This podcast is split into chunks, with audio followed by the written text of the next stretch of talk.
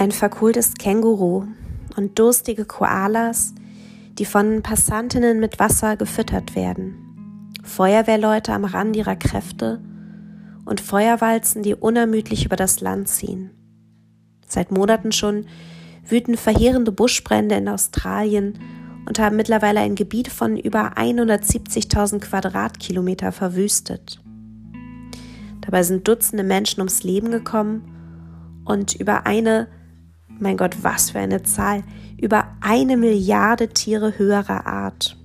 Das heißt Kleintiere wie Fledermäuse, Reptilien, Insekten, die werden dabei gar nicht mitgezählt. Darunter natürlich auch vom Aussterben bedrohte Tierarten. 2050 Wohnhäuser wurden bislang zerstört und 240.000 Menschen aus ihren Wohnungen evakuiert. Und die NASA, die hat eine Rauchfahne aufgezeichnet, die vermutlich einmal um die ganze Erde ziehen wird. Die Brände, auch wenn es mittlerweile geregnet hat, sind noch lange nicht unter Kontrolle. Sie werden vermutlich noch Wochen oder vielleicht sogar Monate weiter brennen. Und die Regenfälle, auf die man so sehnsüchtig gewartet hat, die werden zunächst einmal Sturzflüten verursachen. Und Judah? Judah trauert. Seine Tore verfallen und liegen in Trauer am Boden. Der Klageschrei Jerusalems steigt empor. Die Mächtigen dort schicken ihre Untergebenen nach Wasser. Sie gehen zu den Zisternen, finden aber kein Wasser und kehren mit leeren Gefäßen zurück. So gehen sie schändlich zugrunde und verhüllen ihr Haupt, weil der Ackerboden ausgedörrt ist. Es fiel ja kein Regen mehr auf die Erde. Sind die Bauersleute vernichtet und verhüllen ihr Haupt. Selbst die Hirschkuh gebiert auf dem Feld und lässt dann ihr Junges im Stich, denn es gibt kein Gras mehr. Die Wildesel stehen auf den Wegen in der Wüste und schnappen nach Luft wie Schakale. Ihre Augen erlöschen, denn es gibt kein Futter mehr. Ein Vergleich der derzeitigen katastrophalen Zustände Süd, im Südosten Australiens mit dem Jeremia-Text, der heute Predigtext ist, der drängt sich mir förmlich auf. Denn auch darin geht es um Dürre und auch darin werden zu Herzen gehende Bilder verwendet. Von den Sklavinnen, die zum Wasserholen geschickt werden und mit leeren Händen zurückkommen. Oder von der Hirschkuh, die ihr Junges zurücklässt, weil sie keine Kraft mehr dafür aufbringen kann. Von nach Luft japsenden Eseln, deren Hunger nicht gestillt werden kann, ist da die Rede. Aber auch von den verfallenen Toren der Stadt, vielleicht ja ein Hinweis darauf, dass keiner mehr sicher ist und das Recht, das damals an den Stadttoren gesprochen wurde, ausgehebelt ist in Juda, dem übrig gebliebenen Teil des einst unter David so großen Reiches. Dort ist die Situation desolat, weil die Menschen, so erfährt man es, wenn man weiterliest im Text, falschen Prophetinnen zugehört und sich von ihnen haben einlullen lassen. Kann es sein, dass auch wir von falschen Prophetinnen eingelullt werden, von denen dir das alles nicht interessiert, die weiterhin behaupten, den Klimawandel, den gäbe es doch gar nicht und die den freitäglich protestierenden Kindern und Jugendlichen vorwerfen, sie seien hysterisch und die die Fakten ignorieren, dass 2019 etwa in Australien das mit Abstand heißeste und trockenste Jahr seit Beginn der meteorologischen Messungen war und die weiter auf fossile Brennstoffe setzen.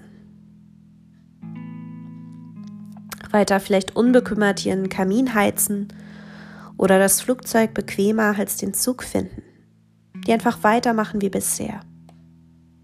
Die Wissenschaftler, die werden schon irgendwann eine Lösung dafür finden, damit wir unseren Lebensstandard beibehalten können wie bisher. Und wenn das alles nicht hilft, ja, dann können wir ja noch beten. Die, die so reden, sind das die falschen Propheten? Du Hoffnung Israels, du Rettung in der Zeit der Bedrängnis. Warum verhältst du dich wie eine Ortsfremde im Land, wie ein Reisender, der nur zum Schlafen bleibt? Warum bist du wie ein verschüchterter Mensch, wie ein kraftvoller Mann, der aber nicht helfen kann? Du bist doch in unserer Mitte, Gott. Dein Name ist über uns ausgerufen. Verlass uns nicht. So klagen die Menschen in Juda. Aber Gott scheint nicht zu reagieren. Die Zerstörung schreitet voran, und das, obwohl ihm sein geliebtes Volk doch so sehr im Herzen liegt. Das sind herzzerreißende Klagen eines Volkes, das bereits Schlimmes erfahren hat. Denn der Teil des Jeremia-Buches, den wir soeben nochmal gehört haben, der wurde vermutlich erst nach der Zerstörung Judas verfasst und soll die Gründe für die Zerstörung näher erläutern. Ein Rückblick also.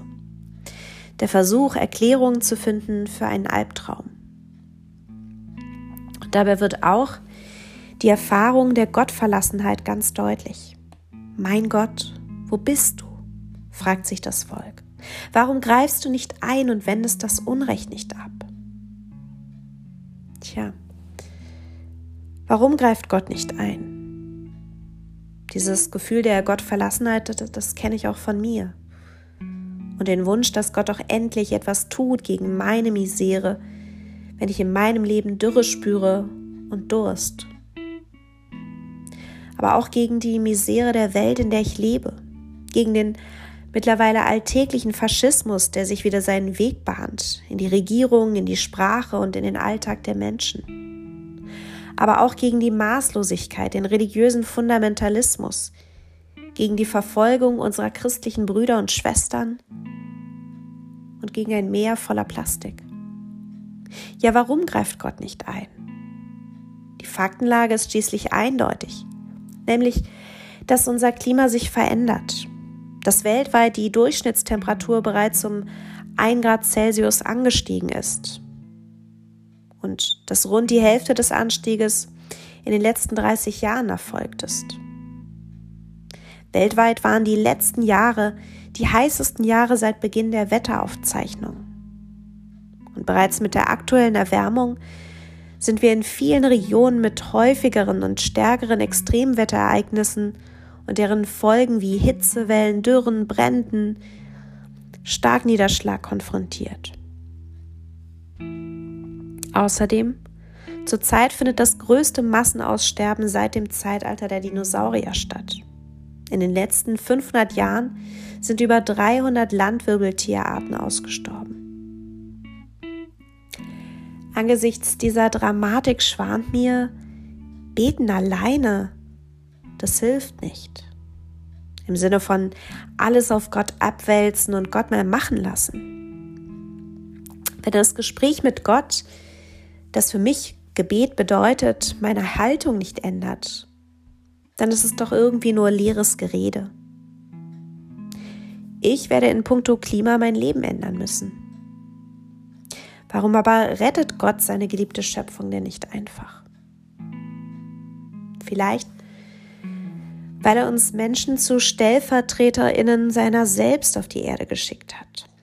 Weil wir Menschen frei und mündig sind und in der Lage, selbst etwas zu tun. Wir wir können Gottes Reich auf Erden beginnen lassen und damit Gott wieder hineinholen in diese Welt. Indem ich mich frage, was hätte Jesus wohl getan? Denn schließlich war er es, der auf einer Hochzeit Wasser in Wein verwandeln konnte und das Beste sozusagen für den Schluss aufgehoben hat. Und damit Jesus auch mit mir so eine Art Fest feiert, gilt es für mich auch eine gute Gastgeberin zu sein. Und dabei eben die Gottvergessenheit zu überwinden, die ich vermutlich irgendwie doch mit den Menschen in Juda von vor 2600 Jahren teile. Nur dann, so ahne ich es irgendwie, wenn ich mein Leben grundlegend ändere, Gottes Schöpfung, also respektiere, sie überhaupt erst wieder in den Blick nehme und ihre Erhaltung an erste Stelle stelle. Dann gebe ich Gott und Gottes Wundern Raum auf dieser Erde. Dann, dann feiert vielleicht auch die verbrannte Erde ein Fruchtbarkeitsfest, wie es Jesus auf der Hochzeit in Kanaa getan hat. Das jedenfalls. Das ist meine stille Hoffnung für die Welt, in der ich lebe. Amen.